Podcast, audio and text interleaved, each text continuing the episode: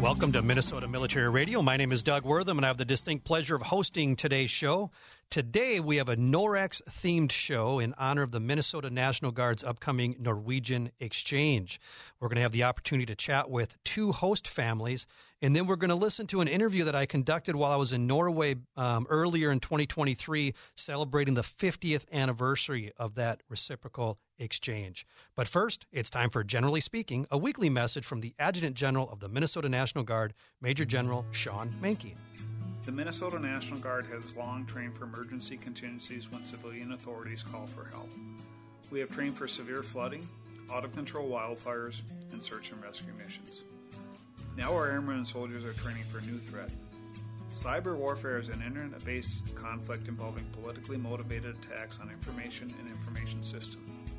Cyber warfare attacks can disable official websites and networks, disrupt or disable essential services, steal or alter classified data, and cripple financial systems. The Minnesota National Guard has full time staff whose job is to track cyber issues and keep us ahead of a cyber attack. We have also identified traditional drilling members of the force who are capable of being called up to fight a cyber attack or cyber triggered emergency. Such an emergency would require a coordinated response across multiple levels of government. We are continuing to work with other state, local, and federal agencies to develop our interoperability and plans for various scenarios. I am proud to tell you that your Minnesota National Guard continues to conduct cyber response rehearsals annually, ensuring that as threats like these evolve, we are always ready, always there.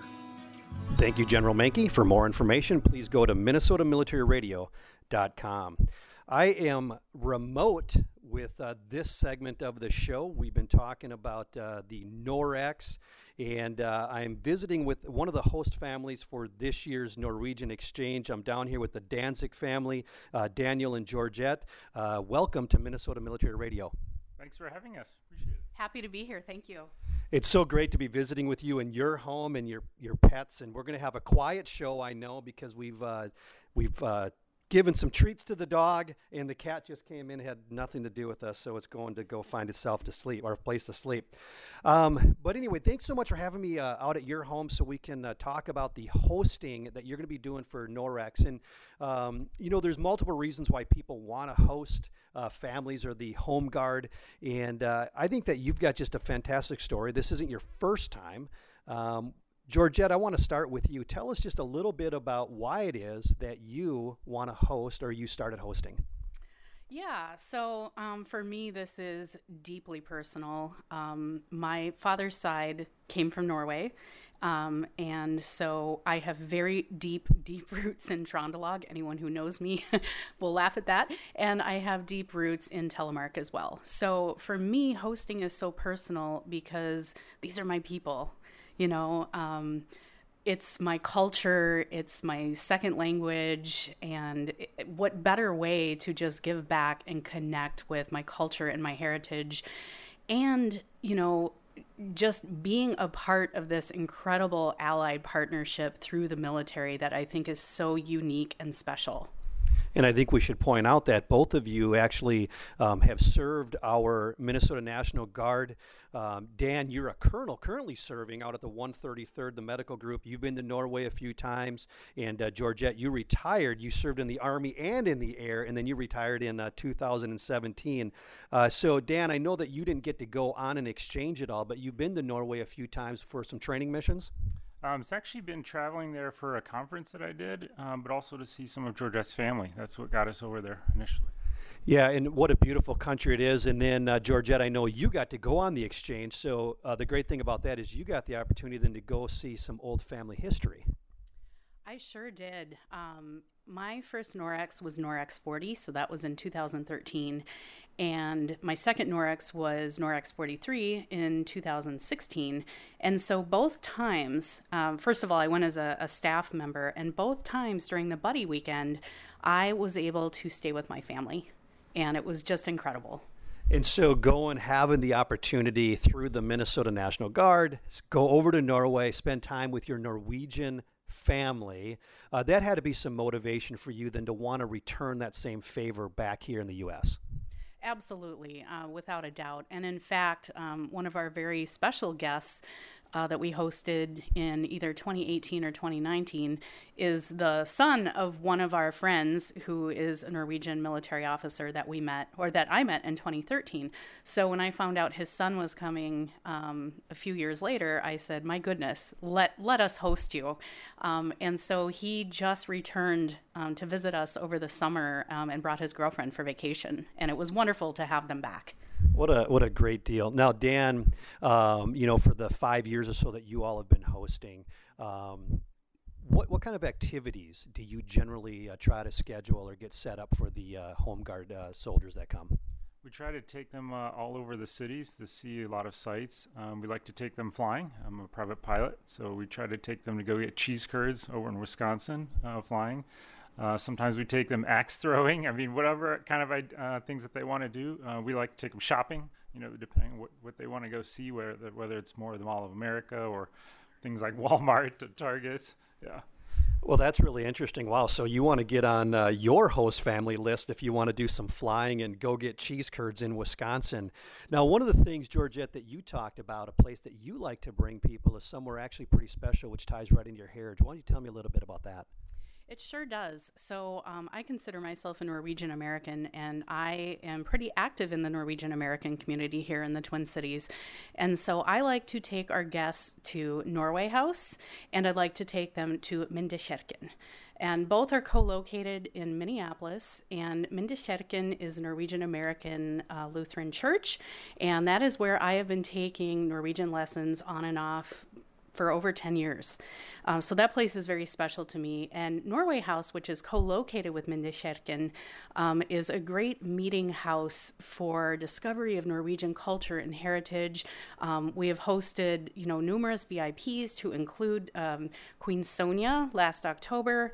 Um, I'm also a member of Lakselaget, which is a women's organization. Um, we're a 501c nonprofit, and our mission is to provide scholarships for uh, young women to study abroad in Norway and for Norwegian women to come here and study abroad in Minnesota.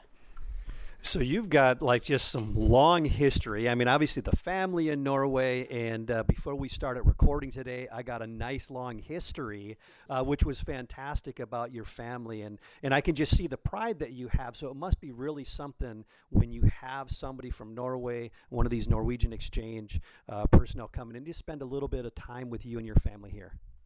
Yeah, it, it's very special. It, it's it's really hard to put words to it um, because it's just so deeply meaningful, and I want to emphasize that th- you know these are deep friendships that are formed. They are lifelong friendships, not only uh, with the the Home Guard youth that we host, but also just being a prior member of NOREX on the exchange, you know, keeping in touch with many of the officers and NCOs, you know, from Norway um, that I now go back and, and visit every couple of years. So you do have the opportunity then to go back to Norway, and uh, and then you look these people up, and and you know it's like a big old family reunion. Absolutely is, and you know now that we've been hosting, um, it's very special uh, when we have when they have the um, Norwegian dinner, you know, up at Camp Ripley, or the farewell banquet, because I get to see a lot of old friendly faces that I now call friends. Now, Dan, I'll come back to you. Um, what do you think is the most uh, fun about hosting on a weekend? It's just getting to know them for their own culture. Um, I don't know as much Norwegian as, as my wife, but I get to know some. I get to practice some Norwegian because I've taken a, um, a beginner's class in Norwegian. But it's getting to know just more about their culture, um, and then sharing with them more of our culture. It's finding out just how much they, they think they know from maybe TV, watching uh, uh, uh, American TV, but getting you know getting them more educated on what we what we are here in the U.S. about in, in Minnesota you know, I have to imagine that it's uh, great to experience that culture.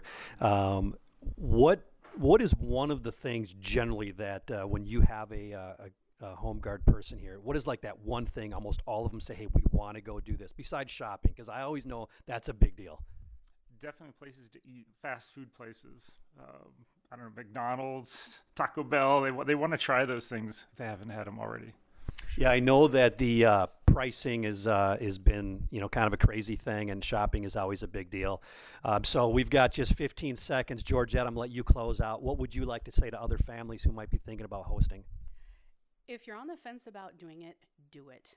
There is nothing better than having this experience, and I promise you won't regret it, and you're going to walk away with some really special friends. Georgette, Dan, thanks for opening your home up to me to let me come out and spend a little bit of time with you and, and just hear about your experiences. I wish that we had a lot more time, but this is the way it works in radio. We have just a short amount of time. So thanks so much for being with me. Thank you. Thank you for having us. This is Minnesota Military Radio. Please stay with us. We'll be right back. Welcome back to Minnesota Military Radio. I'm your host, Doug Wortham, and this is the NOREX theme show. And calling in uh, to the uh, show today is a currently serving member of the Minnesota Army National Guard. It's Command Sergeant Major Shane Hibben. And uh, Command Sergeant Major, welcome to Minnesota Military Radio. Thank you very much. I really appreciate uh, you invite me on. Yeah, so, you know, the the reason why uh, we're doing this show, of course, is uh, you know we're celebrating the big Norwegian exchange uh, that's been going on with 50 plus years now, uh, the Minnesota National Guard. And one of the things that happens when that home guard unit comes over, um, you know, we're looking for host families. And uh, I understand that uh, you've signed up to be a host family, and this is your first year doing it, huh? Yes, this is the first year that I've been accepted. I did sign up once before, but just not. I didn't get the opportunity to do it. Um, just with the active drill schedule, it's always difficult. Uh, many times we're drilling on the weekend that they're they're coming in. So this is my first opportunity. I'm really excited about it. Well, and we should let people know that you are an active member, um, as I stated, of the Minnesota Army National Guard, and and you're serving as the command sergeant major up at Camp Ripley at the 175th Regional Training Institute. So I can imagine you've got a lot of weekends filled with getting to the schoolhouse training that's being conducted up there. We certainly do. So it, it doesn't always allow the opportunity this year it does, and I'm really excited about it. And so, how long have you been serving in the Minnesota National Guard? So I just uh, just hit my 33 year mark. Um, so I've been serving in the Minnesota Guard about 27 of the total years. And so, obviously, over that time, you've seen and heard about the Norwegian exchange, and uh, you know you've seen. I'm I'm assuming these uh, the home guard kids coming in and leaving every year. And um, have you had the opportunity to go to Norway as well? Yes, in uh, 2000, I got the uh, opportunity to go to NOREX. It was an absolutely wonderful experience, and uh, we had a host family that took very good care of it, care of us. Um, I look forward to doing the same. Uh, and, and, the other thing is just knowing that uh, I've also had the opportunity many times to interact with the Norwegians, whether it's been supporting in the biathlon. I just haven't got to do the host weekend, so this is uh, this will be a new one for me. And so, tell us a little bit um, about what kind of schedule you're going to have. I mean, I know that uh, you'll you'll pick up or they'll drop off depending on what you sign up for to have your uh, home guard person, and then you're going to have them for the weekend. So you get them on Friday, Saturday, Sunday. Sunday you go back to Camp Ripley to have a banquet if you're able to participate in that. Um, do, are you uh, are you already full itineraried up for the weekend, or are you just going to kind of take it by ear and see what that uh, home guard person wants to do? So part of it is that. So we put some thought into it on what we what we can do, uh, but it's really going to depend on who we get uh, for Norwegian soldiers because it could be female soldiers, it could be male soldiers, uh, depending on what they want to do. So I want to help facilitate them to ensure they have a good time and see the things that's important to them. Uh, but there's a lot of opportunity out there, and if we get some more snow, you never know. Uh, we could do a little bit of snowmobiling, and yeah, I've got some things on the agenda I'd love to do with them, but we'll see what uh, what Mother Nature has in store for us. Right, and do you know? Are you going to be hosting one or two?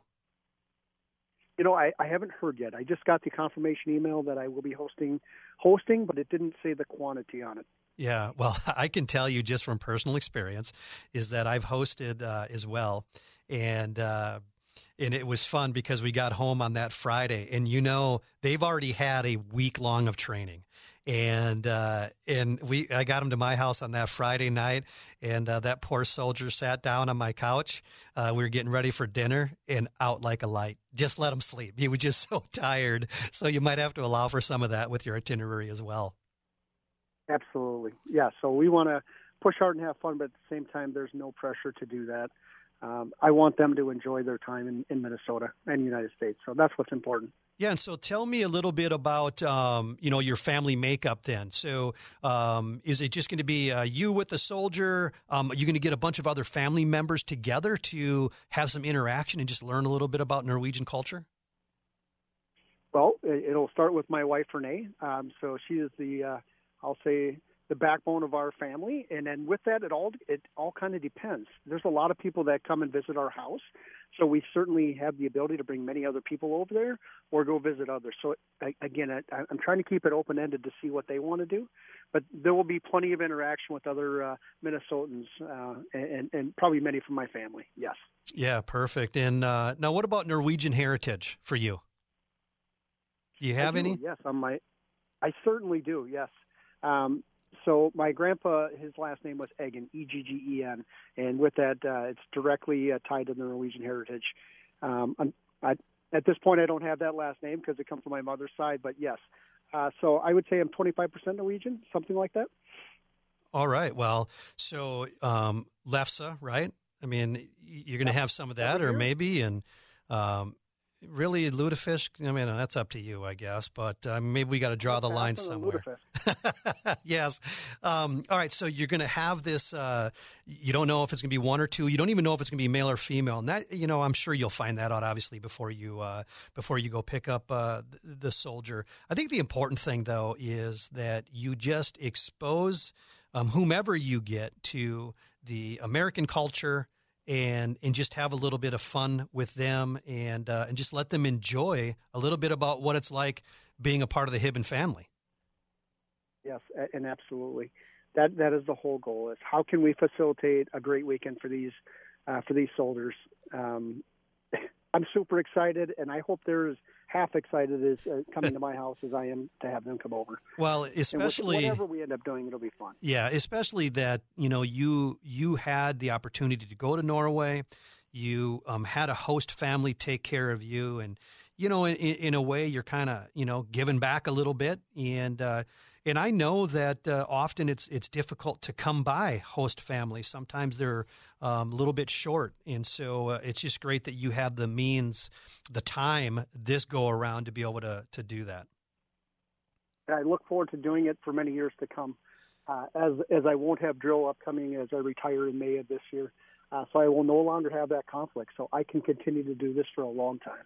Well, that that's great, and uh, you know what a way to stay connected too. You know, and then of course you get the big. Uh, I guess it's the American meal that they'll do for you um, on that Sunday night banquet uh, back up at Camp Ripley when you bring your uh, home guard person back to uh, back to Camp Ripley to continue on with their training.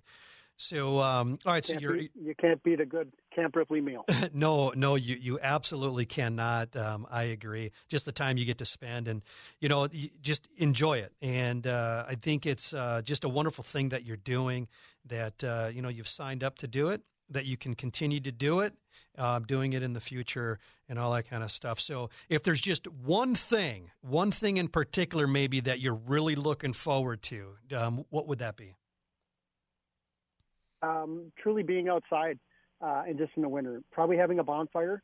That's the one thing I'm looking forward to. We can have a camaraderie and maybe we'll we'll pass uh, a warm drink around.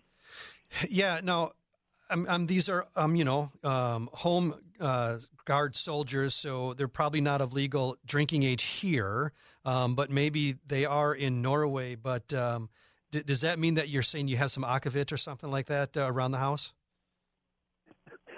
I don't currently, but we can certainly uh, you know what? They they don't necessarily want it either, but uh, I just had to ask. It was important to do that.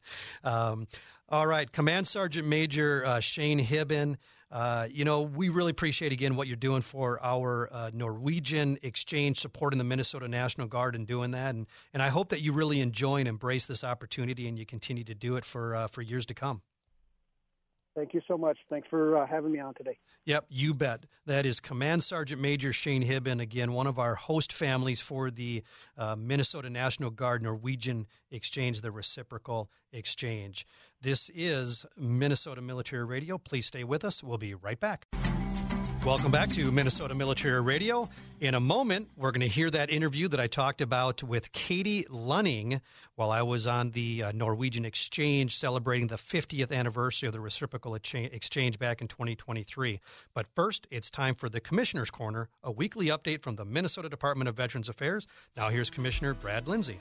Located on the Minneapolis Veterans Home campus, the Adult Day Center, known affectionately as the Vets Club, helps veterans live at home for as long as possible. With only a few programs like this across the country, Minnesota veterans can come for one to three days a week to participate in fun activities with other veterans while their caregivers can rest and recharge. Eligible veterans, spouses, widows, and Gold Star parents can enjoy a unique program that provides much needed respite to their caregivers. To learn more about the Vets Club, visit minnesotaveteran.org.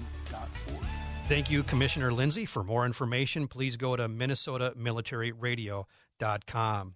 Back in 2023, I had the distinct pleasure to travel with Zach, our engineer, to Norway, celebrating that 50th anniversary of the reciprocal exchange. Up on the mountaintop, I was able to spend some time with Major Katie Lunning, who was the Air Force major who received the Distinguished Flying Cross Medal. And we'd like to play for you the interview we conducted at that time. Doug Wortham here with Minnesota Military Radio, and, and joining me today is Major Katie Lunning. And Major Lunning is the Critical Care Air Transport uh, Team Nurse, uh, also the Chief Nurse out at the 133rd uh, medical group with the Minnesota Air National Guard, and and she's here to talk to us today a little bit about uh, her experiences from the 26th of August 2021 in Kabul, Afghanistan. Major Lunning, welcome to Minnesota Military Radio. Thank you for having me. So it's great to have you uh, spending some time with us, uh, really to tell and share uh, the story of your experiences in uh, Kabul that day. But before we get there, uh, let's kind of create the uh, the groundwork a little bit. I want to hear a little bit about you, what brought you into the um, Air National Guard, and what your service has been like. So give us a little bit of history about yourself. I had a little bit of a different career path than most. I joined the Air National Guard out of high school and I hadn't quite decided. I thought I wanted to go to nursing, but I thought joining the Guard would give me some school money, a little experience as I made sure that's what I wanted.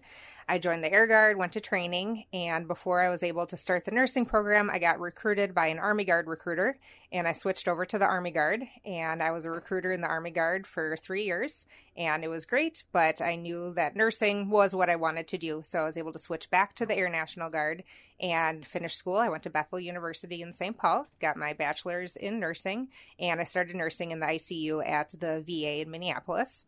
On the military side, uh, the 133rd Airlift Wing has a group called the CERFP, which is a ac- long acronym, but basically it's a domestic operation response team where we train to provide medical support if there was a man-made or natural disaster. And I did that for many years as a critical care nurse in about 2018 or so, um, we got the option, the opportunity to get a what's called a CCAT team, and that stands for Critical Care Air Transport Team.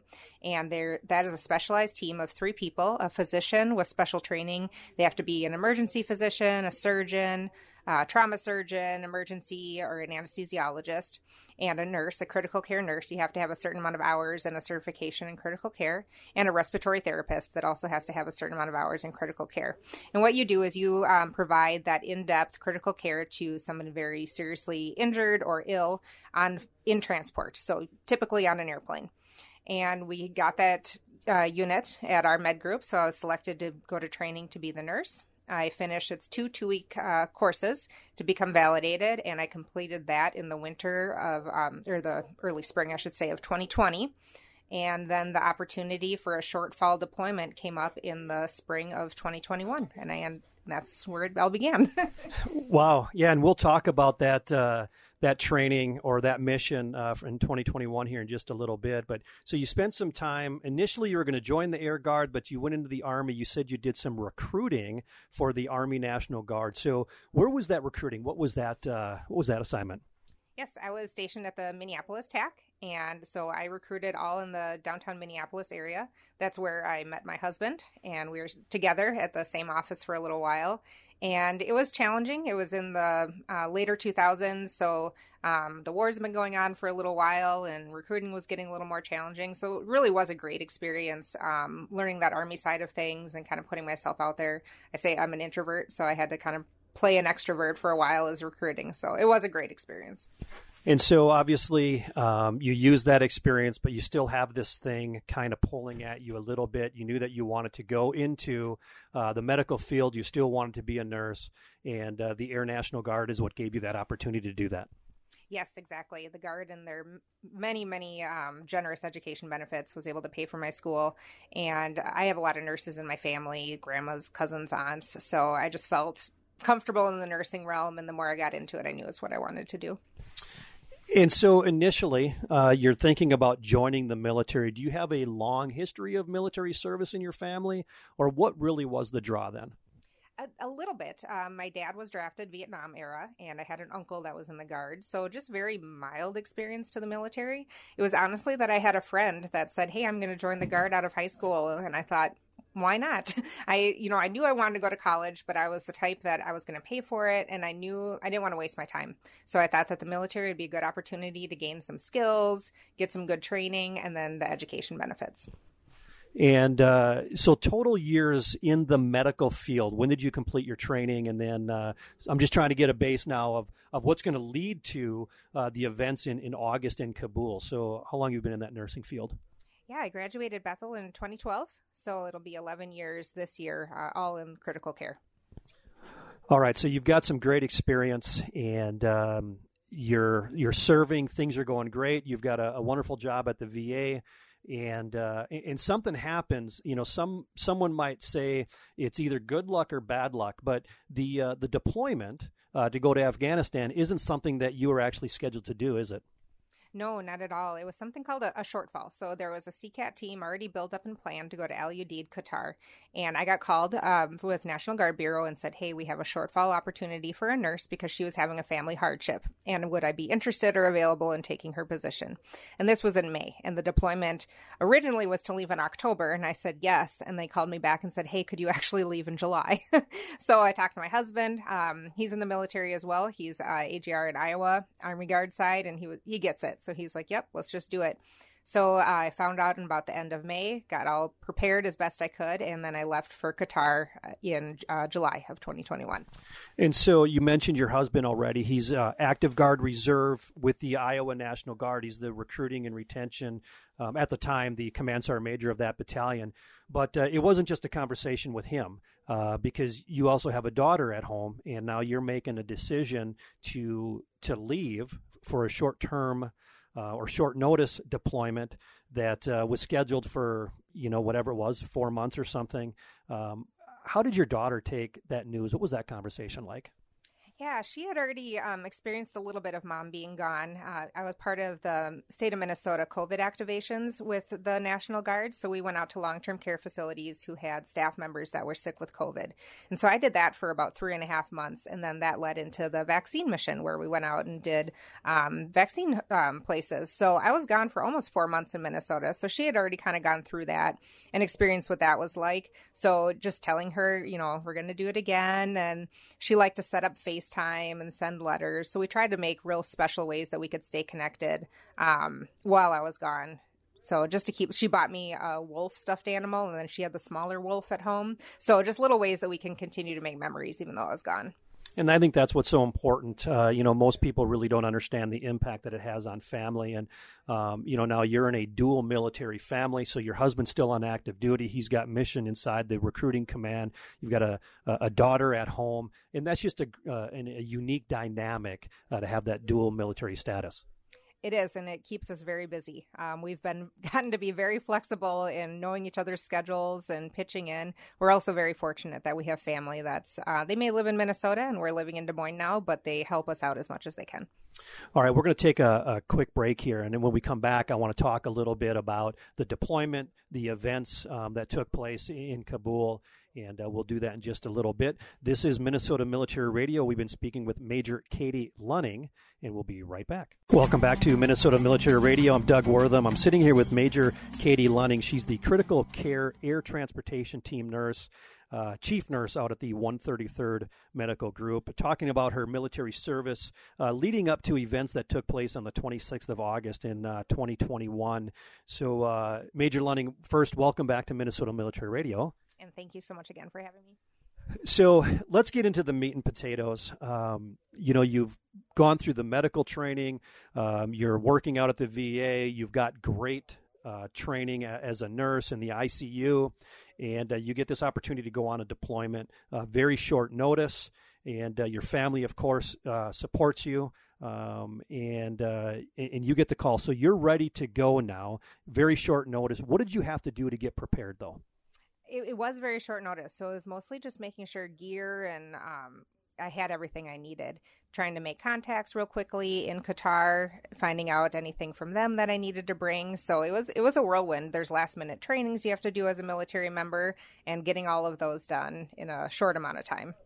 And because it was a short full shortfall uh, deployment, uh, you were going alone then. You weren't bringing anybody from the 133rd Med Group. This was Major Lunning going to a new unit where you're probably not really knowing anybody at all. Uh, what was that transition like?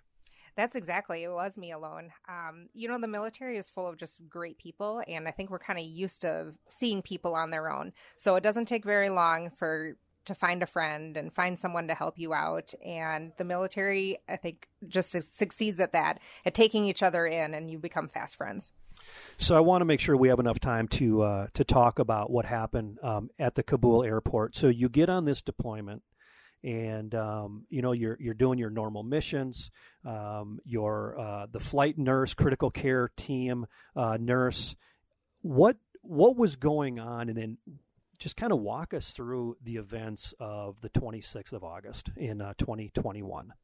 Yeah, so um, LUD has two critical care air transport teams. So we should have two doctors, two nurses, and two RTs, respiratory therapists right be- early August, um, what, the other nurse broke her knee. She fell off a Peloton.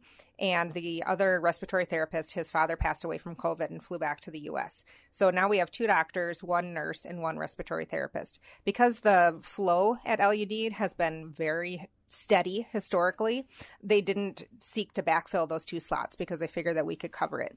Now, fast forward just a few days, and we're watching on TV, just like everybody else at home, that Afghanistan is falling rapidly to the Taliban as the Taliban starts on the outside and are working their way in. Bagram officially closed, that is no longer there. So the entire country basically descends onto Kabul. We watched on the TV, just like everybody else, where they're evacuating the embassy, and we were told something's going to happen. Like, you guys are going to be needed. We don't know in what capacity, but get your gear ready. Uh, on the morning of August 16th, we went to fly out, and the flights were turned back because of what you all saw as well on the news. Have the runways were completely overrun, and the planes were having trouble getting off the runway that were even there. So all of that had to be taken care of. Um, I was in the hangar because we were back, and they said they needed medical help in another hangar, and we figured that it was a maintenance man who probably twisted an ankle or something. So we walked our way over there, and there was 800 people standing in the hangar, 800 Afghans staring at us, and they were the ones on the airplane um, with the picture. If you saw it, that they put 800 people on that airplane. They were now standing in the hangar with nowhere to go, staring at us. They were beat up. They had gotten whipped. They had rocks thrown at them. They had been running for days through the rough Afghan terrain um, to get on an airplane and then fly here. So they needed a lot of medical attention, and we didn't have a lot of supplies. So we had to become very creative quickly in how to care for these people and take care of them as best we could while they're making as many plans as possible on how we were going to handle the refugees coming in. As the runways got clear, we started flying more and more into uh, into Afghanistan. And now, as we're landing in Kabul, it's not like landing at Bagram where you're on a secure military base. You're landing in the middle of a city. It's a city airport. So, and part of the security of that airport is the Taliban and the Marines. So it's just a very unique um, circumstances. We, as critical care air transport nurses to, and uh, team, to get our patients, they don't bring them to us. We have to go to the hospital to pick up our patients. The hospital is about two and a half blocks inside of Kabul. So it isn't just walking to a hospital. We're getting through where the Taliban is. We have to go through the gates where the Taliban are. The Marines are trying to push back the crowds for us. It's just very, very chaotic. Get our patients, go through it again, and we have to go back and forth for each patient. And so you're picking up these patients, you're walking through a dangerous, hostile area and you know what kind of protection do you even really have as you're trying to wheel or bring patients out on a stretcher if they're immobile i mean that's kind of a, a crazy situation as i'm listening to you describe it um, it doesn't sound like it's very much fun either no, uh, I had my M9, and that's it. Uh, there was no security for us. We just had to go and it wasn't fun but it was our jobs. And we really were a great team where we kept encouraging each other and we just put all of our focus into what we were doing and into our patients. So even as i remember like going through those gates with everything going on i would just look at my patient. I would look at the meds that are going into them you know just focusing on keeping my patient safe uh, to keep myself busy. And so on on the 26th um, you've got to make this trek again to bring out uh, patients, and uh, you had to get them on an airplane, and then you had to provide uh, care to them as you're uh, bringing them to Landstuhl. So, how many patients um, were you trying to get out of the hospital and into um, into the airplane um, uh, on that day? Yeah, it was um, it was a different type of chaos when we landed. The, all the crowds had dispersed uh, because of after the suicide bomb went off. Most of the people ran away, but there was still a lot of activity on the ground. There was firefights going on. There was um, vehicles driving around. It was a different type of chaos. We get to the hospital and it, it's kind of a mass casualty scenario. There's lots and lots of injured people, and the small hospital was overwhelmed. So they wanted us to take as many as we possibly could we ended up taking six CCAT patients, which is your six patients on life support, and the uh, other crew, the aeromedical evacuation crew that was with us, they t- ended up taking, I believe, 17 um, additional patients as well. And then we even had a few refugees that we were able to pack on the back as well because that's still our mission even though we're working with um, these patients we're still trying to evacuate people and then exactly we had to fly eight hours to germany and these patients were not flight worthy by any means. Like you would have never accepted these patients to fly in normal circumstances. They were very unstable.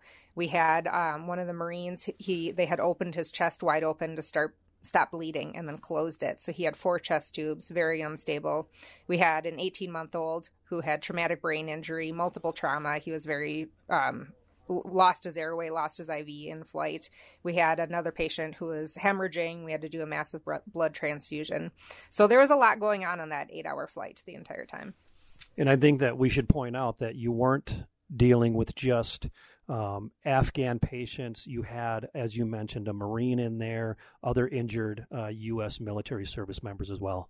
Yes, that flight was mostly the U.S. Um, Marines uh, on that flight. So, which has was very um, humbling to be able to take care of them um, in that time of need. And so I know that you'll say, "Hey, I'm just doing my job," and uh, you know those events, uh, your actions, your bravery is what led to then you being the first Air National Guard flight nurse to be presented the Distinguished Flying Cross. And uh, and again, I know you'll say, "Hey, I'm just doing my job," but you know, I'm looking at headlines that you've received. Um, you know, you helped save lives in Afghanistan. Now you've earned the military's top flight medal. Uh, Afghanistan hero from Urbandale earns the Distinguished Flying Cross. This is your Iowa Public Radio. And then there's just headline after headline after headline. Um, what's this really mean to you? What what is what does Katie Lunning think about this attention that you're getting? It's definitely overwhelming for me as an individual, but when I take a step back and realize how important it is for nursing to be recognized. It makes me very, very proud to help recognize nursing because there's nursing does so much. And so I think it's amazing that nursing is getting this recognition as well as the Minnesota Guard. Um, like you mentioned earlier, I was one Minnesota Guardsman that went over there, but there's guardsmen all over the world doing amazing things. So I think it's really important to show Minnesota specifically is involved in so many amazing things across the world and the important part that the Guard can play. Well, I wish that we could uh, spend another hour just talking through uh, your experiences in the event on that day. And, you know, unfortunately, uh, we don't have that kind of time. But I just want to say, uh, one, thank you for your service. Uh, thank you for saying, yes, I will go and do that because no doubt uh, your actions saved the lives of the people that you um, had to fly with and perform uh, that immediate care to. And so I just want to say thank you again for your service, and I really, really appreciate uh, you spending time with Minnesota Military Radio. Thank you so much for having me. That is Major Katie Lunning, who received the Distinguished Flying Cross for her actions on the 26th of August 2021 in Kabul, Afghanistan. We're just about out of time, and I'd like to let you know that this show is for you. If you have topic suggestions, if you have show feedback, or if you're a Minnesota veteran and you'd like to share your story, please go to minnesotamilitaryradio.com, click on Contact Us, and send us a message. I'd like to thank our guests for joining us this week the Hibben family the Danzig family, of course, the interview with Major Katie Lunning, and then Commissioner Brad Lindsay of the Minnesota Department of Veterans Affairs, and finally, Minnesota's Adjutant General, Major General Shawn Manke. Please join us again next week. We're going to have regular programming. And that'll be coming up next weekend on this station or online anytime at minnesotamilitaryradio.com. I'm Doug Wortham. I would like to thank you for listening to this edition of Minnesota Military Radio. I hope you have a great week and you find a way to make a positive impact on someone's life. Minnesota Military Radio is a production of iHeartMedia, the Minnesota Department of Veterans Affairs, the Minneapolis VA, Beyond the Yellow Ribbon, and the Minnesota National Guard. Your host is Tom Lyons, founder and owner of Phelan Partners Limited, a merger and acquisition advisory firm. Tom is a life member of the American Legion, VFW, Vietnam Veterans of America, and the DAV. For podcasts and the latest updates, follow us at minnesotamilitaryradio.com.